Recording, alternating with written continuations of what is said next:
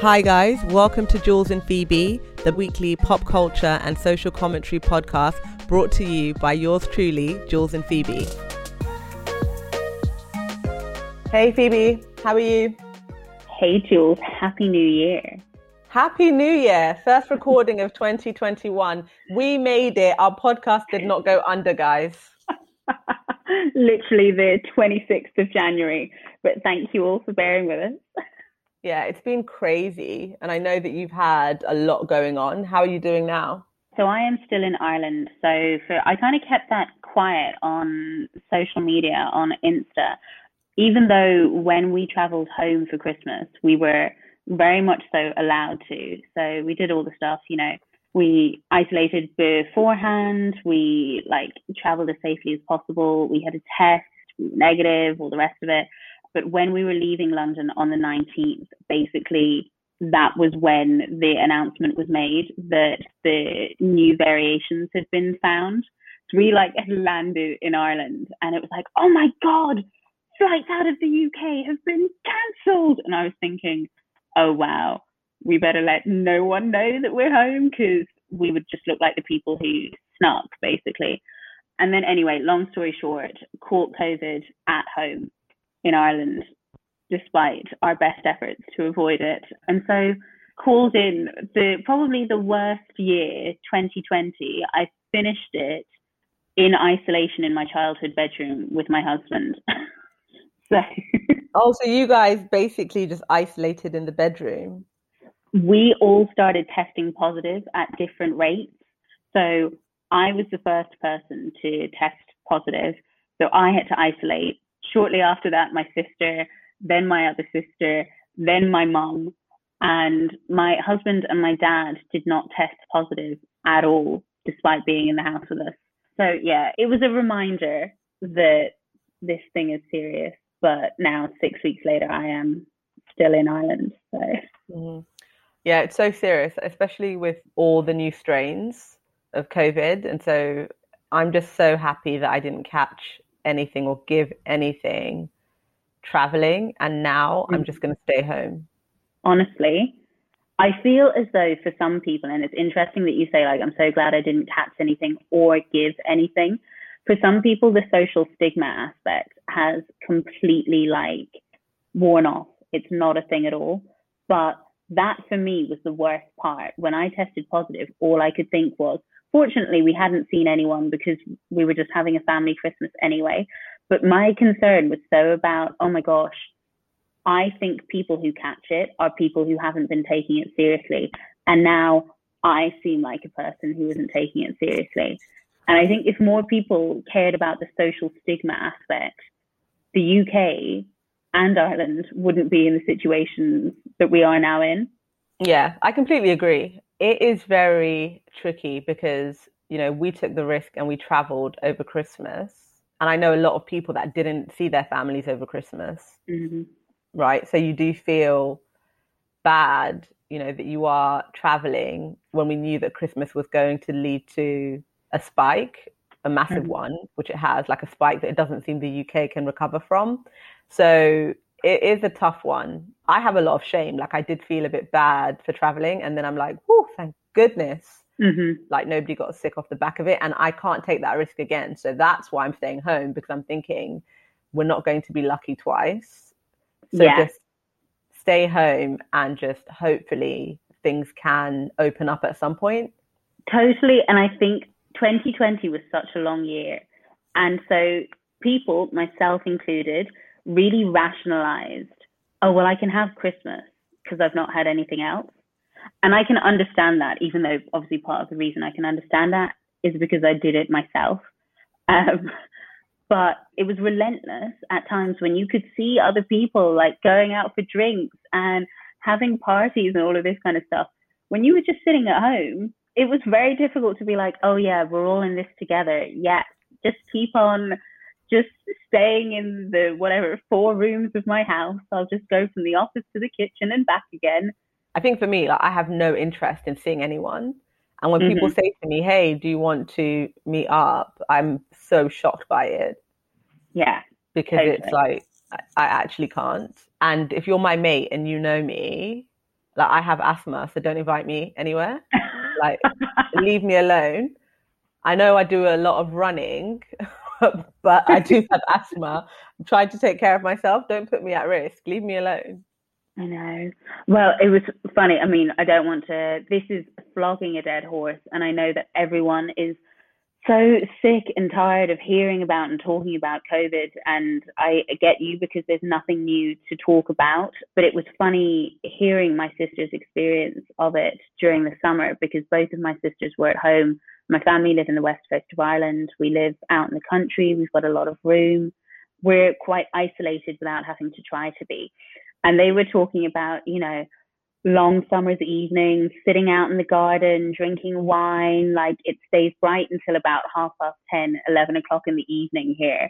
And just how chilled it was and like going for long walks and everything. And I was thinking, God, I love London so much. But my husband and I have two walks that we do. And if we have time, we'll walk to Hampstead Heath. And if we don't, we'll walk to Alexandra Palace. And you wake up every morning and you're like, which of those two walks will I do today? like, yeah. No, I've had the same thing with running. I'm like, ooh, it's, it's getting a bit repetitive now. Like the routes are getting repetitive, and um, it's really crazy because there's literally an exodus now. So many people are leaving London. Mm-hmm. And um, I have a couple of friends who are like trying to move in London and just finding amazing deals. Oh, really? Yeah, there's there are amazing deals now, and even if you go and look for a flat, it's like no deposit required, thirty percent off in Chelsea. There is a massive exodus of people moving out just because you you know so it's a different world. Mm-hmm. Like I said, I love London. I love where I live. I love the community, Crouch End, and everything like that. But if I can't be a part of that community, I can't go out to the wine bar. I can't go out for food. I like my house, but my house could be anywhere. Uh, my husband and I can make anywhere our home, objectively speaking. And obviously, it's ironic that I should say that because I've had such connectivity issues today with the internet and starting recording and everything. So it's like, perhaps that's not totally true, but it's 60% true. yeah, you can be anywhere. You just need good internet. Mm-hmm. That's it. And you can be anywhere.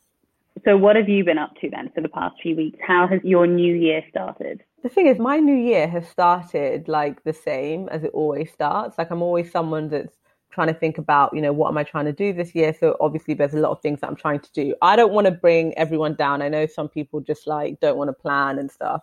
So, that's perfectly fine, but that's part of who I am. So, I've, I've done a lot of that.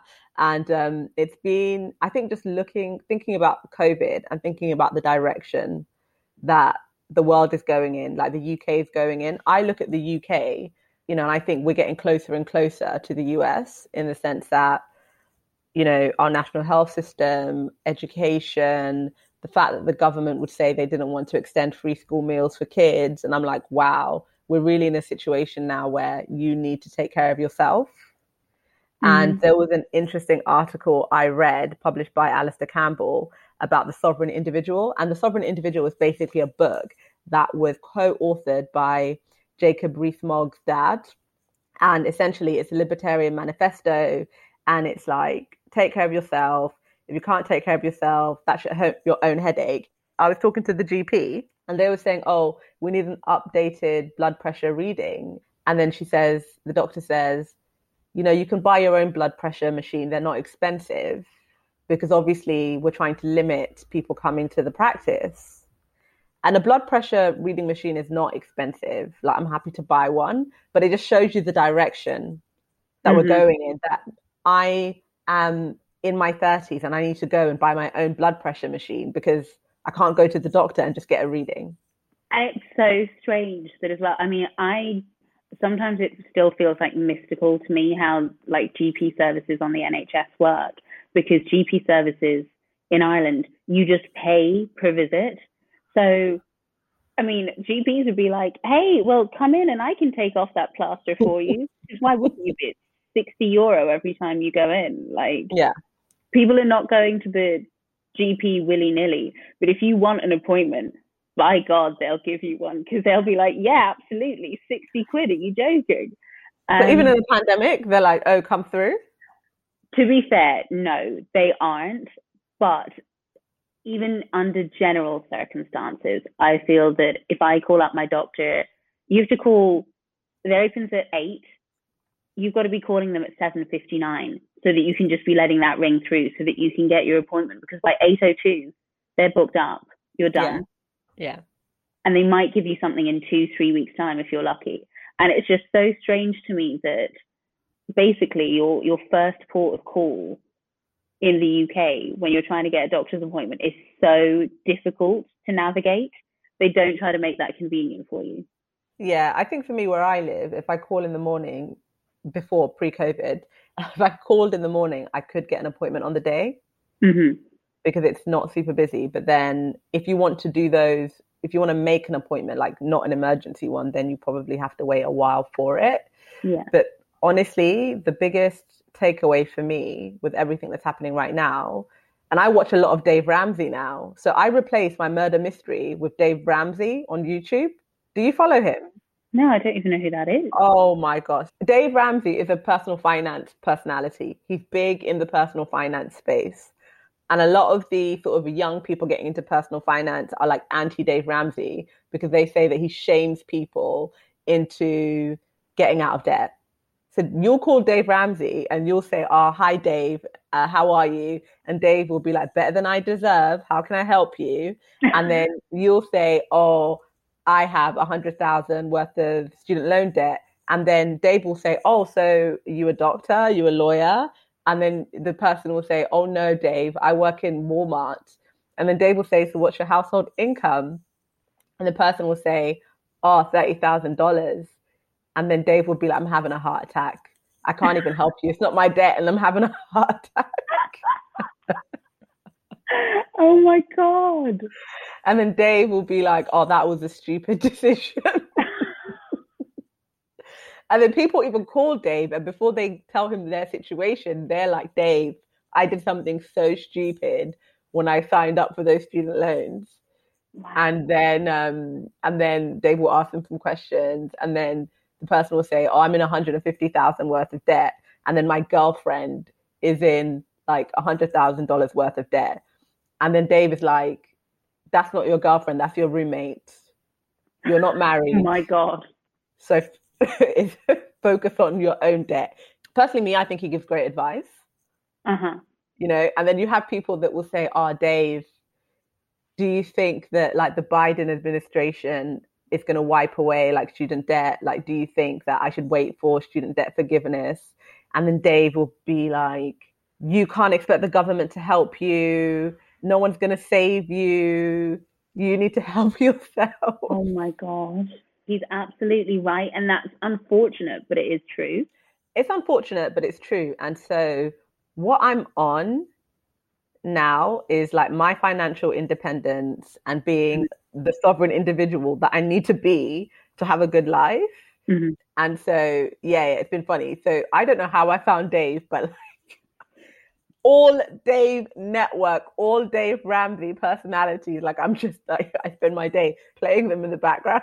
You're voting Tory. The thing is, I am able-bodied. I'm educated. I'm in a position where there is really no excuse for me to expect somebody else to come and save me. Mm-hmm. You know, there's no excuse for me to expect someone to give me a good pension or for someone to give me a good house. I believe in the welfare state because I think that there are people that are not in that position. And when you are vulnerable, the government should step in. Or why am I paying taxes? Yeah, totally. You know, I agree. So that's why I would I wouldn't vote Tory because I actually don't believe in the philosophy. Like I don't believe that that's the way the world should be, but I accept this is the way the world is and it's going to get mm-hmm. even harsher and I need to be living good. Yes. So there's, that's how I see it. There's a point at which it aligns, as you say, you know that you are always one accident away from being on a welfare state or in a welfare mm-hmm. state position. So that I feel like is always at the back of your mind but equally I know the things I want and I know the things that I believe I deserve and I know what is required in that equation is X amount of work or X amount of money to get me those things. and it's transactional to a degree. But because I know that I want it and I know that that's what's required, that's what I'll do, basically. Absolutely. So, one of the things, like obviously, we've all been just spending a lot of time at home. My screen time has gone through the roof. One of the things that I have been reading a lot about, and I was super interested to hear your thoughts on. We may need to do a kind of a recap for anyone listening on this, but has been the Slumflower and Florence Given situation playing out currently on Instagram, most specifically. Okay, so tell us who Slumflower and Florence Givens are, just for the people that don't know. So, and this is very much so someone like learning from a grassroots perspective. So anything that I get wrong here, very happy to to hear feedback on it. Um, I've followed Slumflower for a little while before this all started, um, just because I thought that she had an an interesting kind of vibe or aesthetic on Instagram anyway. But Florence Given and Slumflower are both writers who were part of the Diving Bell agency publishing house. And I believe that they are activists, they're body positive. Yeah, so that's how I heard about Slumflower in terms of the body positivity stuff. So mm-hmm. she was basically going on about how she's proud of her saggy boobs. Mm-hmm. Yeah. And so that's how I heard about her. And then I followed her for a while. But then the saggy boob movement doesn't really resonate with me. Mm-hmm. But that's the first time I, I heard of her. And I've never heard of the Florence Givens lady until I heard about the beef that her and Slumflower have. But my understanding is they're both online feminists, online activists. You know, they have written work where they're sharing their own experience. And the big drama is that Slumflower, who is British Nigerian, is saying that Florence plagiarized her work so that's really the big issue. So the, what the drama is, what the conversation is about is you've got another young white author who Slumflower is saying is being given the credit for her work. Mm-hmm. So that's what's basically causing like all the issues online.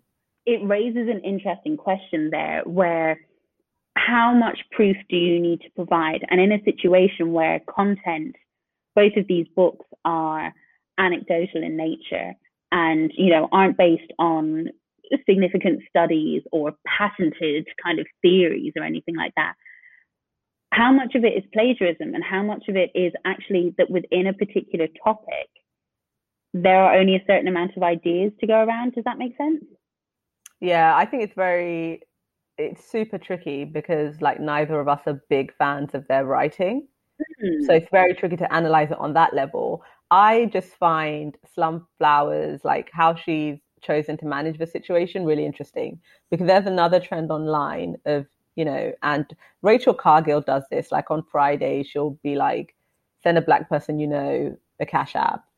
Yeah. Drop your cash apps, buy this person a coffee, etc. And what Slumflower was doing was basically saying she wanted Florence's books to be pulled mm-hmm. immediately she wanted a percentage of her royalties.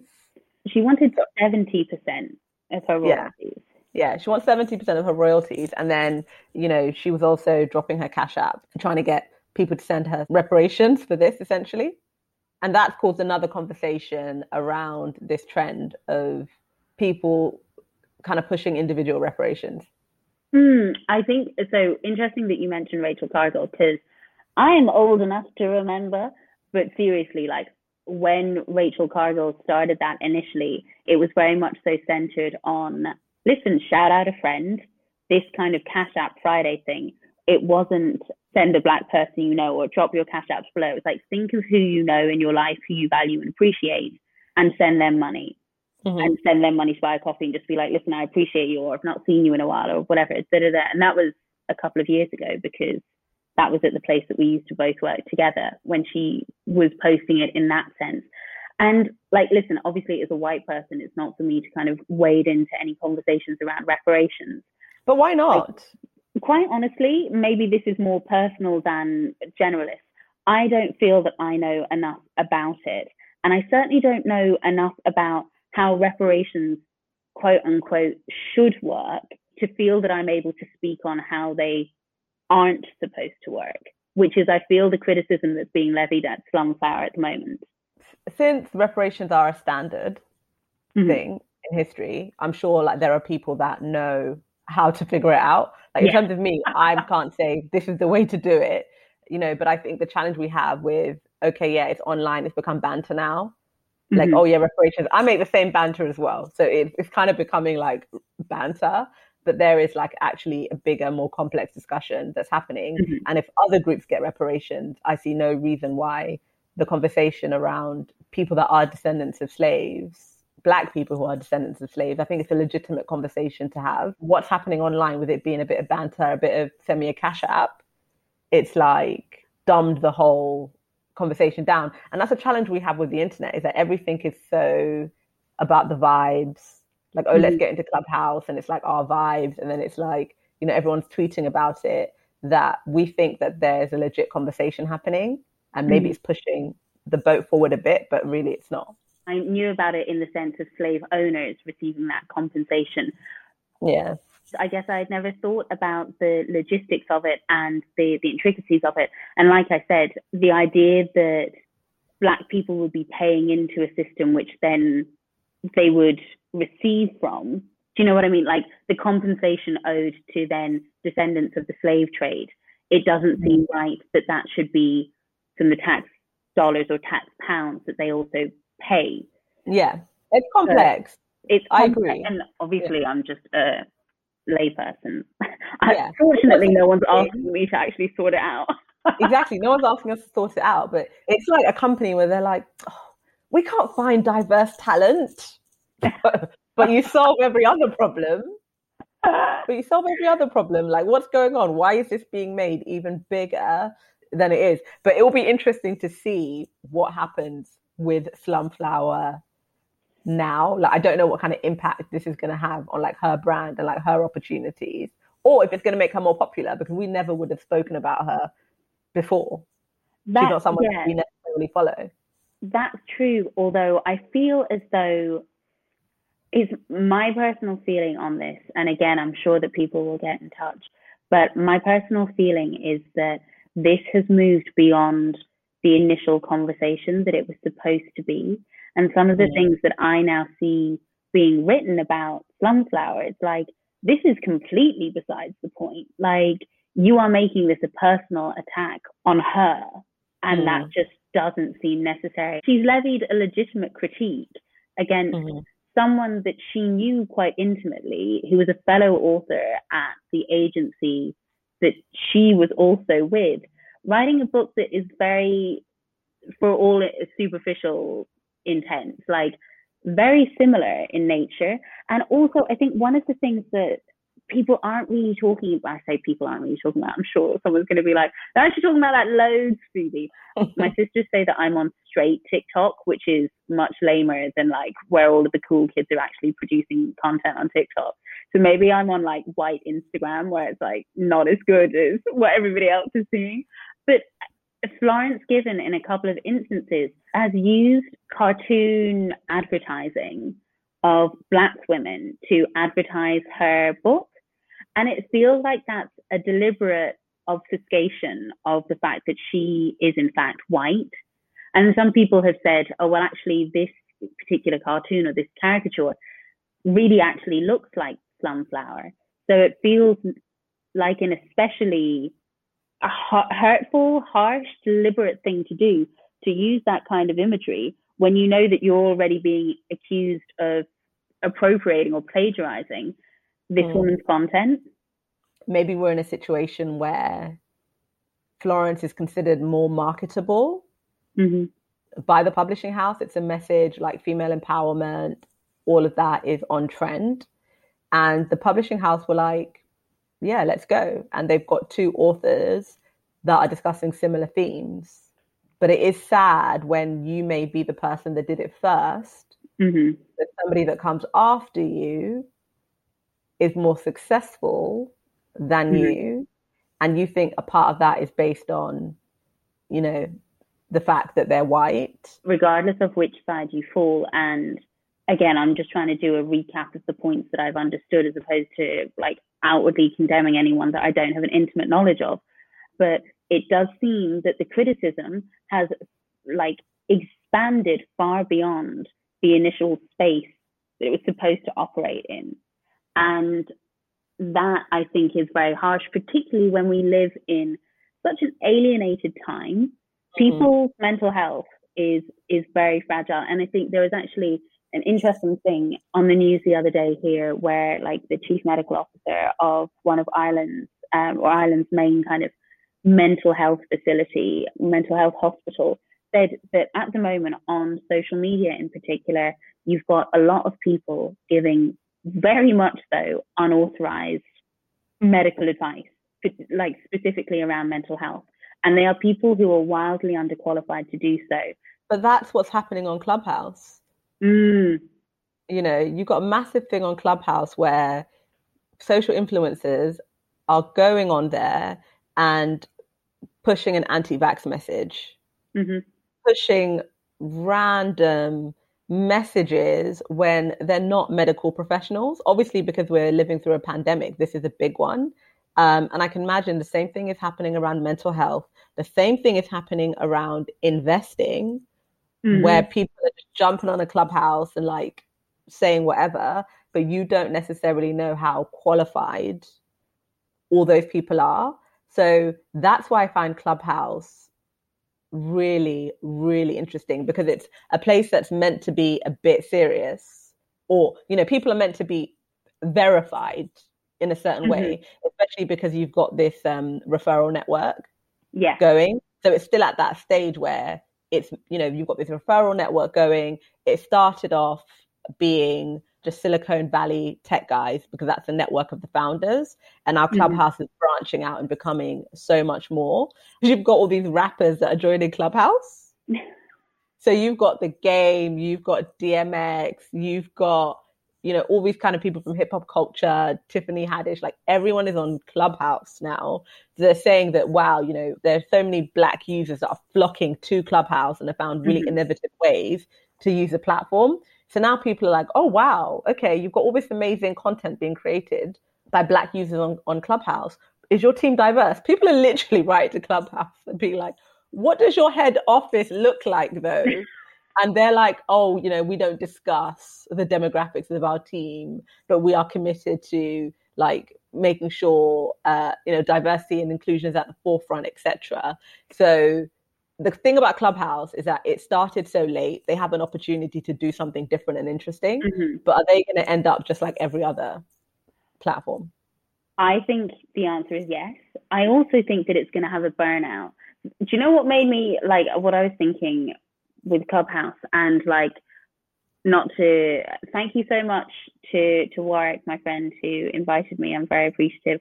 I used up my one invite by accident when I was trying. I'm such a I know we say it all the time, but I'm such a boomer. And I sent my invite to someone and then I was like, hey, I'm so sorry. I didn't mean to send this to you. But like, you know, if you want to join Clubhouse. And she was like, I am so old. I don't know what this is. I don't want to do it. Like, and I was like, I don't know how to get my invite back from you. So I'm back to square one with like zero invites now. You can't. That's the problem. Because I sent my in one of my invites to someone on Android. Oh no. And then they're like, oh, it's not available on Android and it's gone. The invite is gone the invite's gone. That's it. Like so. Uh, but also, I feel as though I think it's going to burn out. One of the things I thought as I was like tuning into various things, going in and out of various rooms, is like, oh, I feel now like I would newly be less excited to be given the opportunity to do a TED talk like this is how they devalue a TED talk because now suddenly anyone can do one. And there are people who are, as you said, not qualified to be hosting the rooms that they're hosting, but they're like, mm-hmm. hey, listen to my hot take on top 10 investments that you should be making. Like, I was in a clubhouse for learning French, and the people hosting the clubhouse could barely speak French. Mm. Yeah. I was like, mate, I can actually host. I have intermediate French and I can do a better job of hosting this clubhouse. So, yeah, it's very interesting. But why do you think it will burn out? So, I think that this will be one of those things where people will start to get fewer and fewer audiences. I also mm. think that we are addicted to seeing people what we like is like Instagram stories, Instagram lives, TikToks, whatever. The idea that you are just a faceless voice, I think has less longevity. Oh, I say that we're doing a podcast. No, it doesn't. It has loads of longevity. Faceless voices are the way to go. But like, actually, faceless voices are the way to go. There is a black girl in industry that absolutely killed it, Harper. And so my friends were talking about some finance related stuff in industry on Twitter and then ended mm-hmm. up reaching out to her and they did a clubhouse with her. The clubhouse literally went on for five hours. And mm-hmm. so I think in the context of a pandemic, when you have to jump on video, this is so much work. To be able to that's just true. say your opinion in your PJs, I think that's what the people want. Long form discussions. I think having something that's low maintenance, there is a gap in the market for it. No, that that is true, and maybe my thoughts on this aren't cultivated enough. I guess like one of the things around it being like, so just jump on, just give your thoughts, mm-hmm. is a bit like, but have you thought about your thoughts? You know, sometimes when you listen to people talk and they're changing their mind mid sentence and they're thinking, I might have been wrong on this one. But that's the problem because I was in a clubhouse with medical professionals and I, they were talking about medical racism mm-hmm. and some of the causes behind sort of the disproportionate death rate, COVID death rate amongst Black and ethnic minority people. I think it was mainly like a US discussion. So, and then there were some people from the UK. That's how I saw this clubhouse. Mm-hmm. Then a white guy in the clubhouse says, Oh, how can white people help solve racism if we're not allowed to be a part of the conversation? And I just, and then one of the girls said, Dave, let's call him Dave, said, Dave, are you a medical professional? And then he's like, oh no, I didn't know this chat was for medical professionals. So I'm walking it back. And then, um, you know, and what they said was so powerful. They said, Dave, if you want to help solve racism, you should be speaking to white people. You don't need to speak to us about solving racism. We're not saying that white people cannot be a part of the conversation, but we're saying that there need to be safe spaces where black people can get a break from racism. I said, Oh my God. I was touching my pearls. I was like, Oh my God, Clubhouse is so stressful. but honestly, thing of people jumping into a conversation that prior to them seeing the headline of that chat, they had never dedicated a 2nd mm-hmm. to thinking about that topic mate, Dave didn't even read the headline of that chat. He's going, I didn't know this was about medical professionals. This man is like full on crusty crab, spinning room moment. It like was crazy. So maybe that's what I'll do. Maybe I'll start wading into conversations that I'm also not qualified for. And if you get an invite from me to Clubhouse, you'll know that I stuck my nose where it did not belong.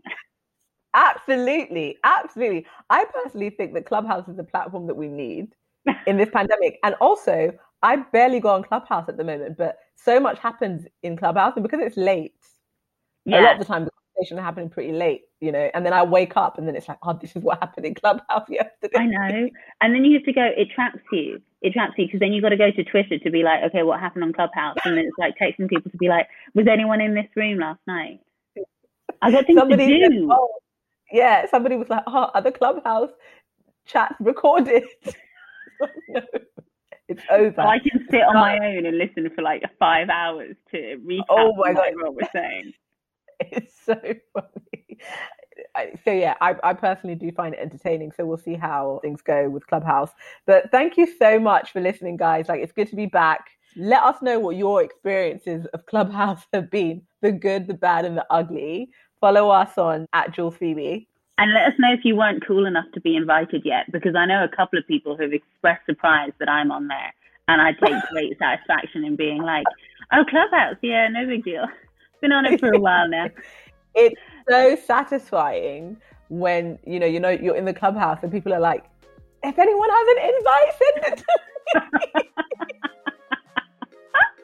and you're like, I'm in and I have no invite, sorry and I pulled that ladder up behind me. Guys, please share the podcast with a friend. We will speak to you soon. Um, but thanks for listening. Bye. Bye.